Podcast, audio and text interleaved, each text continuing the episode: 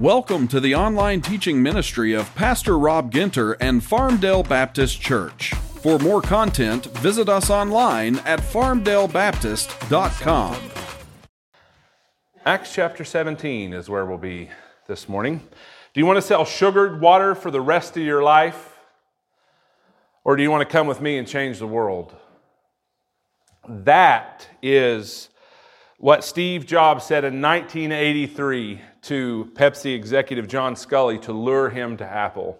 And if you got that job offer, you would take it too.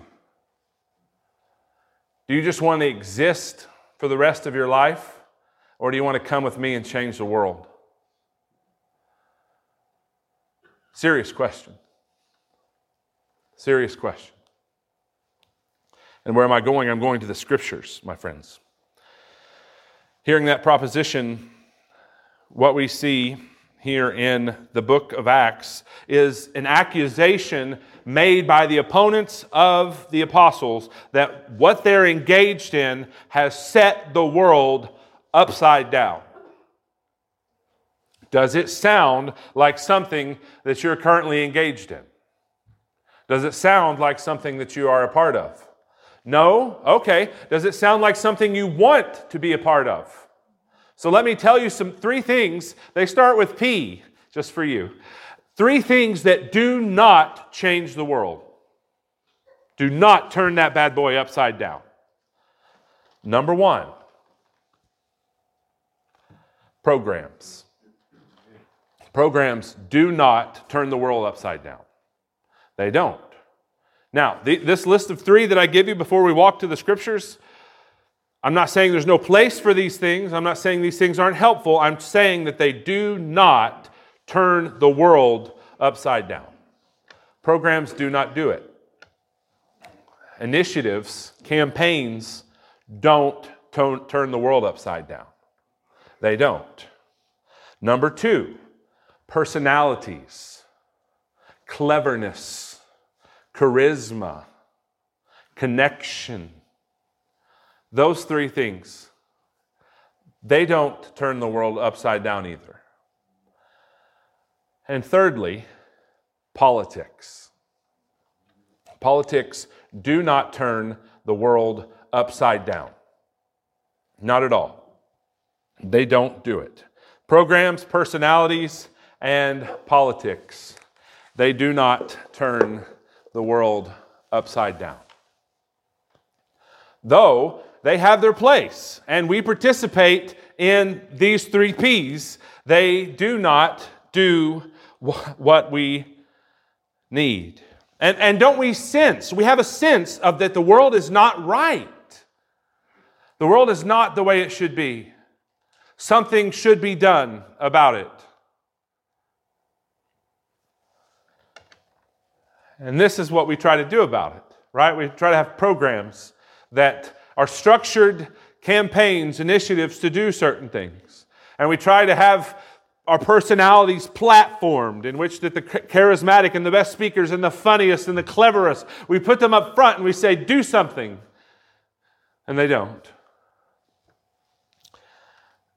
And maybe if we vote the right way and get the right man or woman in, maybe they will make the world right.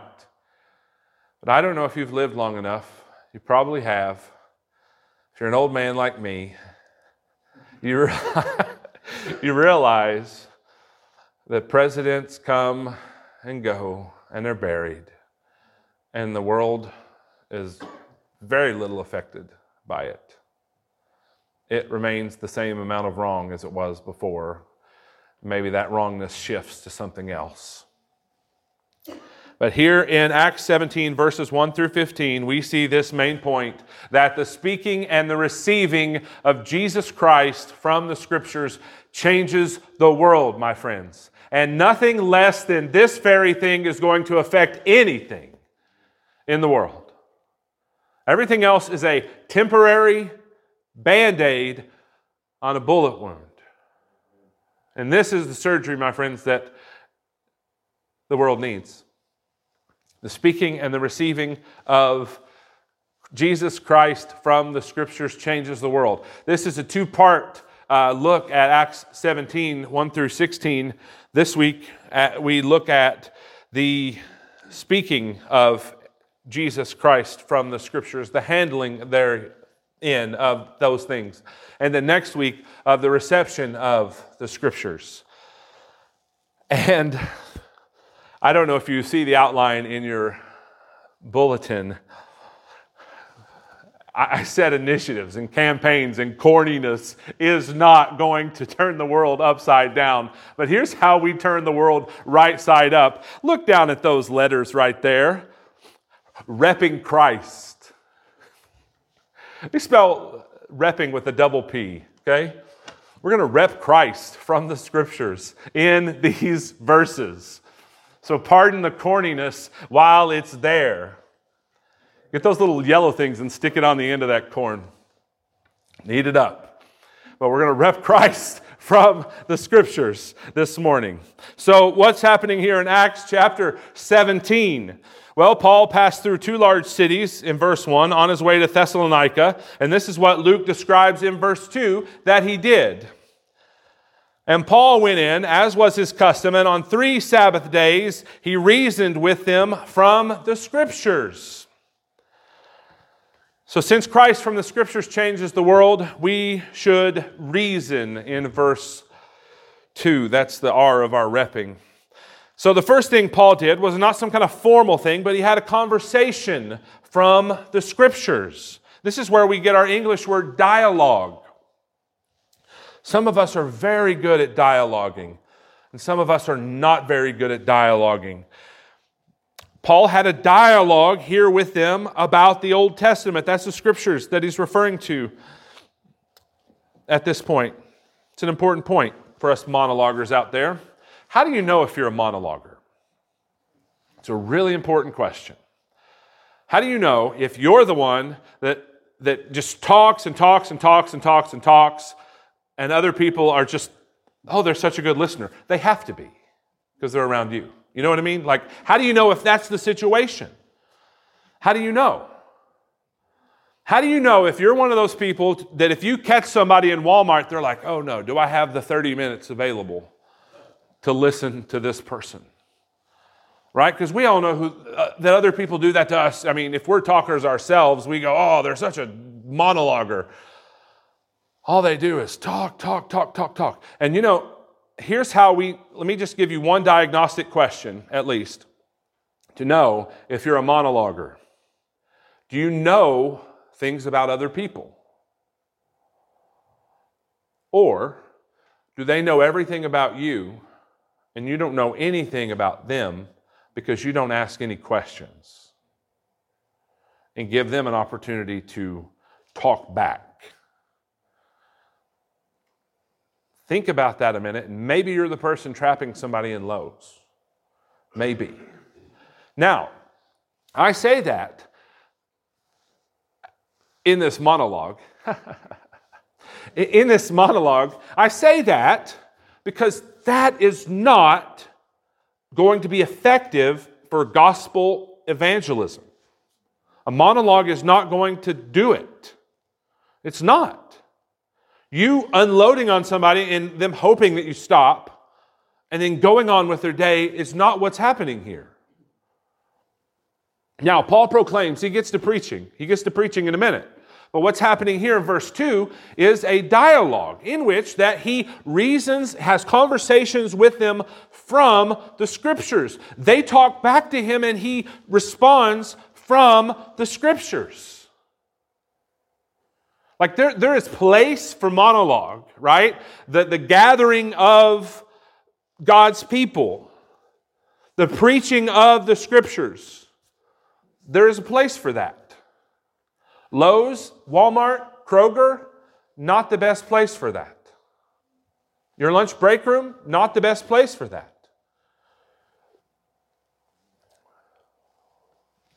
Reasoning from the scriptures is what he does. He was effective in ministry here because how did he handle the scriptures? He reasoned from them. So he's having a conversation with people in which the other person feels free to ask questions. So, us monologuers need to look at ourselves for a minute in the mirror, myself included. I mean, why do you think I, I do this for a living? You know, like I, I pottle meet pot meet kettle. You know what I'm saying? Like, and we're both black. You know, but there there has this is a challenge for us that that we should reason from the scriptures on this mission of Jesus we should reason. 1 Peter 3:15 says we should always be prepared to make a defense to anyone who asks you for a reason for the hope that is in you. you we quote that for apologetics and uh, defense of the faith. But do you realize what's happening there in 1 Peter 3:15 is a conversation between two people in which the other person talks. And you give them a reason for the hope that you have within you in a normal conversation. So that is what we should do. We're going to talk to people about the scriptures and but what if they ask me questions? They should. It's normal human communication. What if they talk back? It's normal human, human communication. Welcome to Earth, third rock from the sun. That's what happens here. And, and what if we, we don't know? What if we don't know the answers? What if they ask me about the end times? Or did Adam and Eve have belly buttons? Or where Cain got his wife? Or where Cain's wife got her belly button? Like, you don't have to know everything, right? Where th- those questions sharpen us and cause us to read our scriptures, to know our scriptures. I walked in the Sunday school class this morning. You should know your scriptures. You should know your scriptures. However, I'm not saying you have to know everything. In fact, if you look at John 4 and the woman at the well, she's, she's saying, Hey, should we worship here on this mountain or in Mount Gerizim? You really think that's what she was wanting to know about? Or do you think that he made her uncomfortable and she tried to distract him? She made him un- he made her uncomfortable about the seriousness of the living water there in John 14. So she tried to change the subject from her deepest need. And guess what? That's what's going to happen to us. We're going to talk to people, they're going to try to distract you from their deepest need. Do not let them distract you. Go to the deepest need that they have and the thing that needs changing in their life and in the world. And the answer is the speaking of Christ from the scriptures. Don't get distracted. Stay on point. Yes, answer the questions to the best of their ability. Be a normal communicating human being. If you're not normally, try to be one. Just pretend for a minute. Reason from the scriptures. Not only that, we should explain from the scriptures. Come with me in verse to verse 3. Talks about Paul explaining and proving that it was necessary for the Christ to suffer and rise from the dead, and saying, This Jesus, whom I proclaim to you, is the Christ. Paul reasoned and explained. This means to open completely what has been concealed previously. That's what that means. It's the same word Luke uses for what happened to Lydia's heart. It got opened up. So we are reasoning back and forth, having communication with people from the scriptures, and we're also opening those bad boys up for them to understand it. It is perfectly okay. It's not normal, but it's perfectly okay for you to have a conversation with the Bible open. It's not normal in how the societal regards should be normal for us, right? As Christians, to have our Bibles open when we talk about things. That is what we do. A, uh, we explain, and the synonym in English that we use is expound the scriptures. That's what I'm doing here in this monologue is expounding the scriptures, taking what's in there and giving it to you. So that's what you do in your everyday life, in your conversations with other people, when you're talking to them and they're talking back. You're grabbing things from the scriptures and you're giving it to the person. That's what you're doing. We have to be so committed to the expositing, the expounding, the opening up of the scriptures that we do it in talking to people. Sharing the gospel with people, we do so in a discourse, right? And we do so opening up the scriptures for them.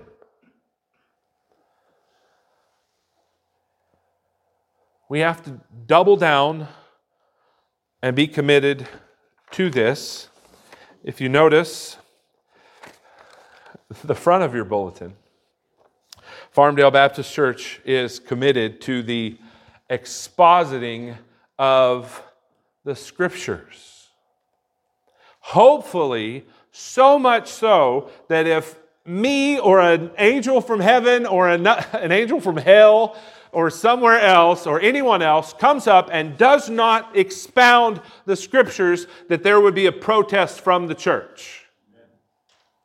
So much so right? That's one level of commitment. One level of commitment is us standing up in protest saying, that is not in there. That is not in there. Or just not if if I dropped dead a minute ago, uh, if Pastor Jonathan and I, I dropped dead today, God forbid, but if we did, and there was someone else that came up here and they stood up here and they did not open the scriptures, did not expose, did not take what's in there and give it out, that the church would protest because we're that committed to it. Never again, never going back to the tossed salad that is in 99% of the pulpits in this country on this day at this moment. In so many places right now in this world, people are opening their Bible and making a salad out of it that they then serve to the congregation. I'm saying that's a, in that case, salad's a bad thing. Why? Because I'm taking a piece from over here and I'm taking a piece from over there, and I think this goes good together. Maybe we should put bacon bits on it. No. No, no, no, no. I am not wise enough or creative enough to do that with precision. But you know what I can do? Butcher the scriptures. What? Oh, I mean butcher in a good way, as in cut you off a piece and hand it out. Sir, this is the filet. This is the ribeye. Nose to tail, my friends. Butchering of the scriptures, cutting them off in slabs and big old honking pieces and letting you sink your teeth into that meat. That's what he did here. He opened them up. He didn't invent something, he opened them up and handed them out. Right? I'm dealing in steak, not salad, in regards to handling of the scriptures. We should be so committed to that that if someone behind here did not do that, someone would have a problem with it. Now, let's up our commitment to that all the more. And what, what would be more committed? Like, we put it on the front of the bulletin. What would be more co- committal to the exp- exposition of the scriptures than putting it on the front of the bulletin? Come on. Here's what that would look like you sharing the gospel with your neighbor and you taking something out of the scripture and handing it to them. Taking this truth out of the scriptures yourself learning to get your butcher knife yourself, so to speak, and cutting them off a steak of the scriptures themselves in conversation. That's what upping the ante of being committed to explaining the scriptures is when, when the scriptures leave the pulpit and it makes it to the front yard it makes it to the front porch. It makes it to the dinner table. It makes it to the break room. It makes it to the places that we go. And we take from the scriptures, we open it up, and we hand it to them. That's how we should handle them. He didn't turn the world upside down here in the passage because he was more clever than other teachers, because he was funnier than other teachers. In fact, he shows up elsewhere in the scriptures and they're like, wow, we, your letter was really weighty. And, and you come and you're a public speaker and you just, you're just kind of lame, like in person. Can we just be pen pals? Because your sermons aren't that hot. But he turned the world upside down here because he opened up the scriptures for them and explained it. That's where the power lies, my friends. Not in the creativity of the speaker, not in the creativity of the witnesser. That's not a word. Right? Not in your creativity, your charisma, your personality. It's not going to change the world. Your use of the scriptures. That's what's going to change the world. That's what's going to turn it upside down. Or, in the view of God, it's going to turn it right side up. Not only that, we should reason, explain. Thirdly, we should prove. Prove. Look back in verse 3. And proving that it was necessary for the Christ to suffer and rise from the dead, saying, This Jesus, whom I proclaim to you, is the Christ. So, what is he proving from this scripture? He, how, what does that mean? That means when he opened it up, he said something and he pointed to the verse. He opened it up, gave it to him, and said, See that there? That is where it says that. Listen to what I'm saying. Look at where you see it. Listen to what I'm saying. Look at where you see it.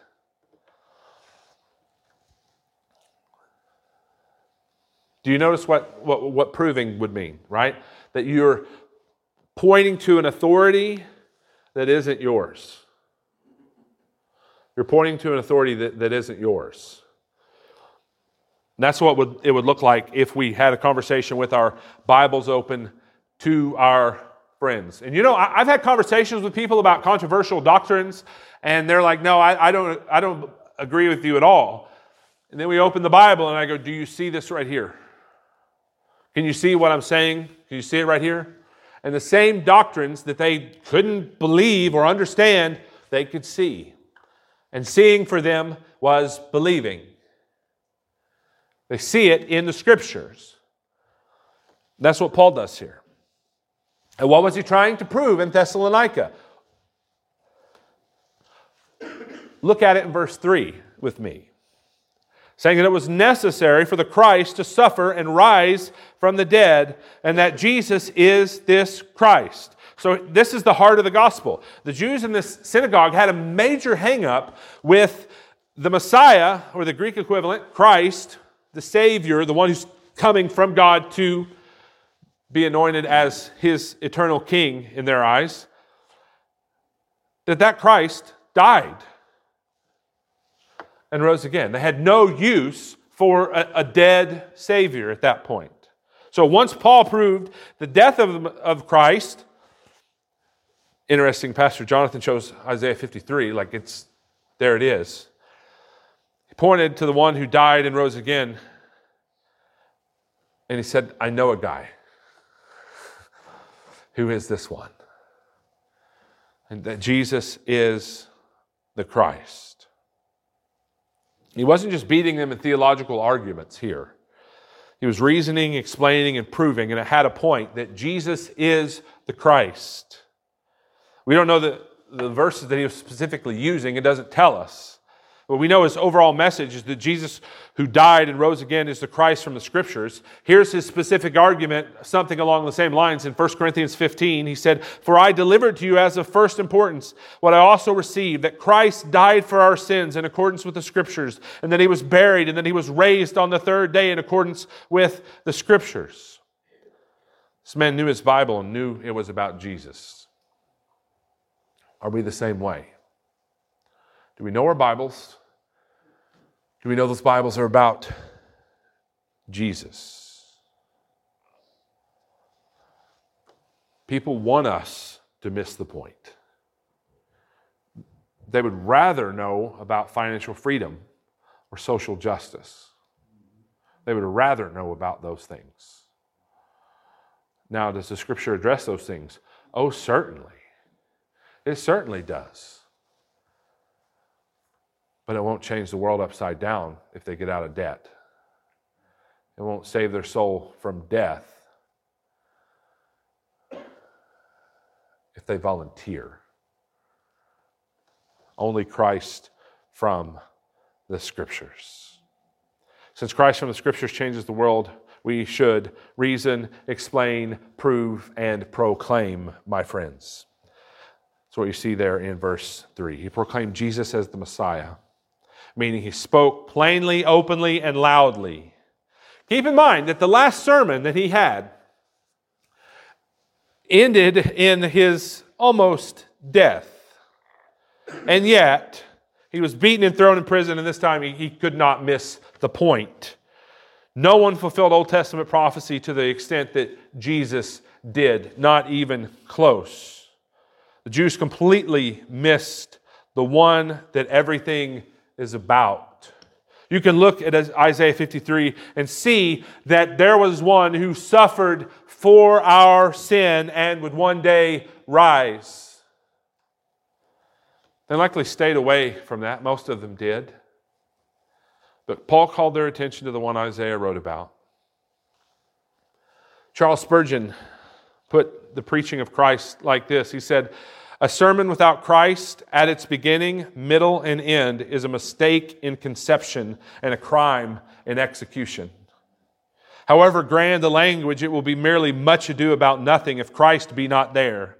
And I mean by Christ not merely his example and the ethical precepts of his teaching, but his atoning blood, his wondrous satisfaction made for human sin, and the grand doctrine of believe and live. How many of us talk about the Bible, have heard people talk about the Bible, and heard many dead end, dead beat sermons?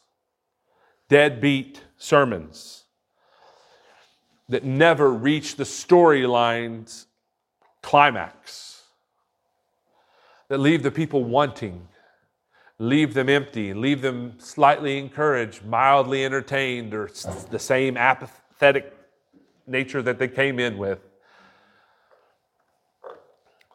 That is not what this is here in Acts 17. Jesus Christ is the culmination of history and the storyline of the Bible and the culmination of your story when you stand before Him one day. That everything ends in Him, everything points toward Him. On the road to Emmaus, Jesus appeared to them and told them everything written in the law and the prophets about Him must be fulfilled. And He opened his, their minds to understand the Scriptures. That's what He did.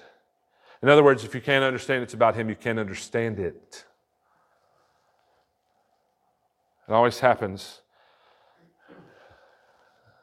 that the gospel is responded to in two ways. Verse 4 says some of them were persuaded and joined Paul and Silas, or in a little literal sense of the word, they threw in their lot with them. Verse 5, they were either persuaded to fall in line with them or persuaded to kill them. Notice verses 6 and 7. When they could not find them, they dragged Jason and some of the brothers before the city authorities, shouting, These men who have turned the world upside down have come here also. And Jason has received them, and they're all acting against the decrees of Caesar, saying there was another king, Jesus. Do you know why that the preaching of the scriptures turns the world upside down?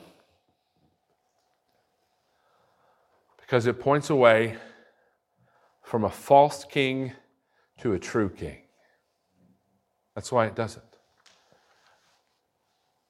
And I don't know if you've ever heard this story, but there was the African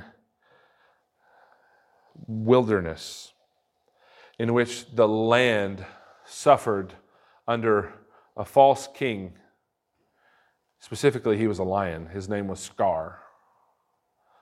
And the, lion, and, and the land suffered under that false king. After the death of his brother Mufasa, I'll say it again Mufasa. The land suffered because the true king had not yet returned to finally combat the counterfeit king.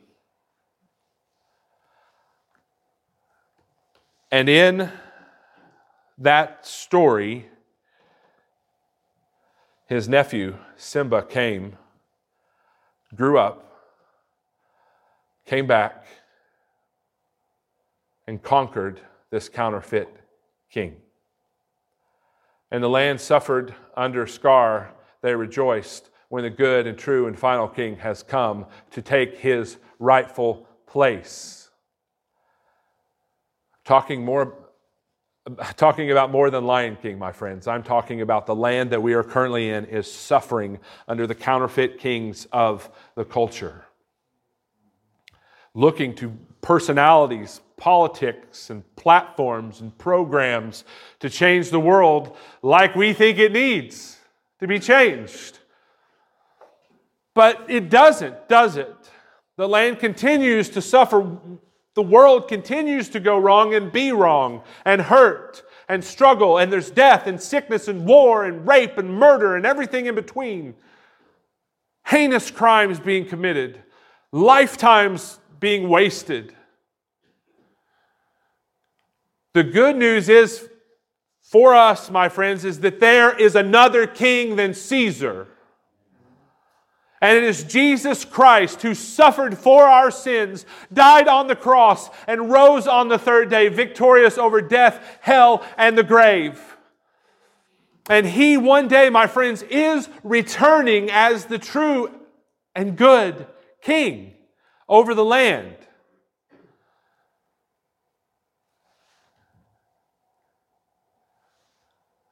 Is that going to be a good day for you? Or is it going to be a sad day for you? Because God is holy and righteous and just, and you are not. You sinned against him. God became a man in the person of the Lord Jesus. He died on the cross and rose on the third day. That's the message of the gospel. And this king one day is returning, and every eye will see him, and every tongue will, every knee will bow and every tongue will confess that Jesus Christ is Lord to the glory of God the Father. And here we are, char- charged with the message of this other king to rep Christ from the scriptures and turn the world right side up on the way to the return of the king.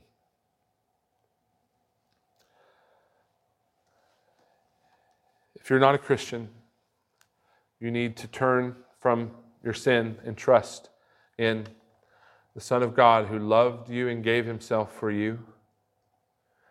If you are a Christian, you need to make it your commitment, aim, and life's goal to reason from the scriptures, to rep Christ from the scriptures, reason, explain, prove, and proclaim. Does that mean that we should all be preachers?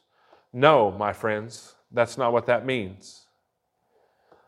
But should we all give ourselves to this mission of the use of the Word of God in everyday conversation?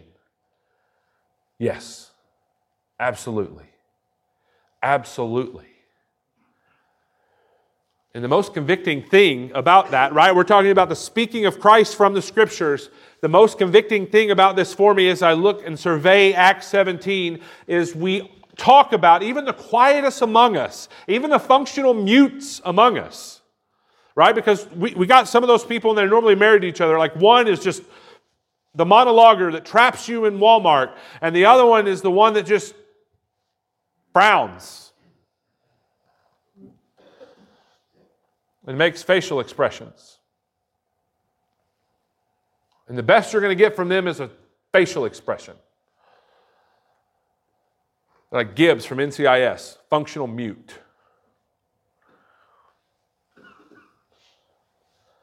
But let me tell you what. The, conviction, the, the convicting thing about this passage for me is that we talk about what our heart loves. Eventually.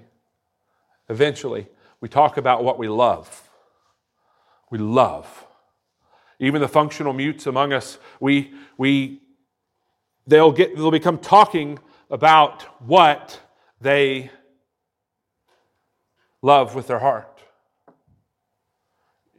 Because if you find the right topic, that person will talk. Will talk about things. What they get excited about and what they love.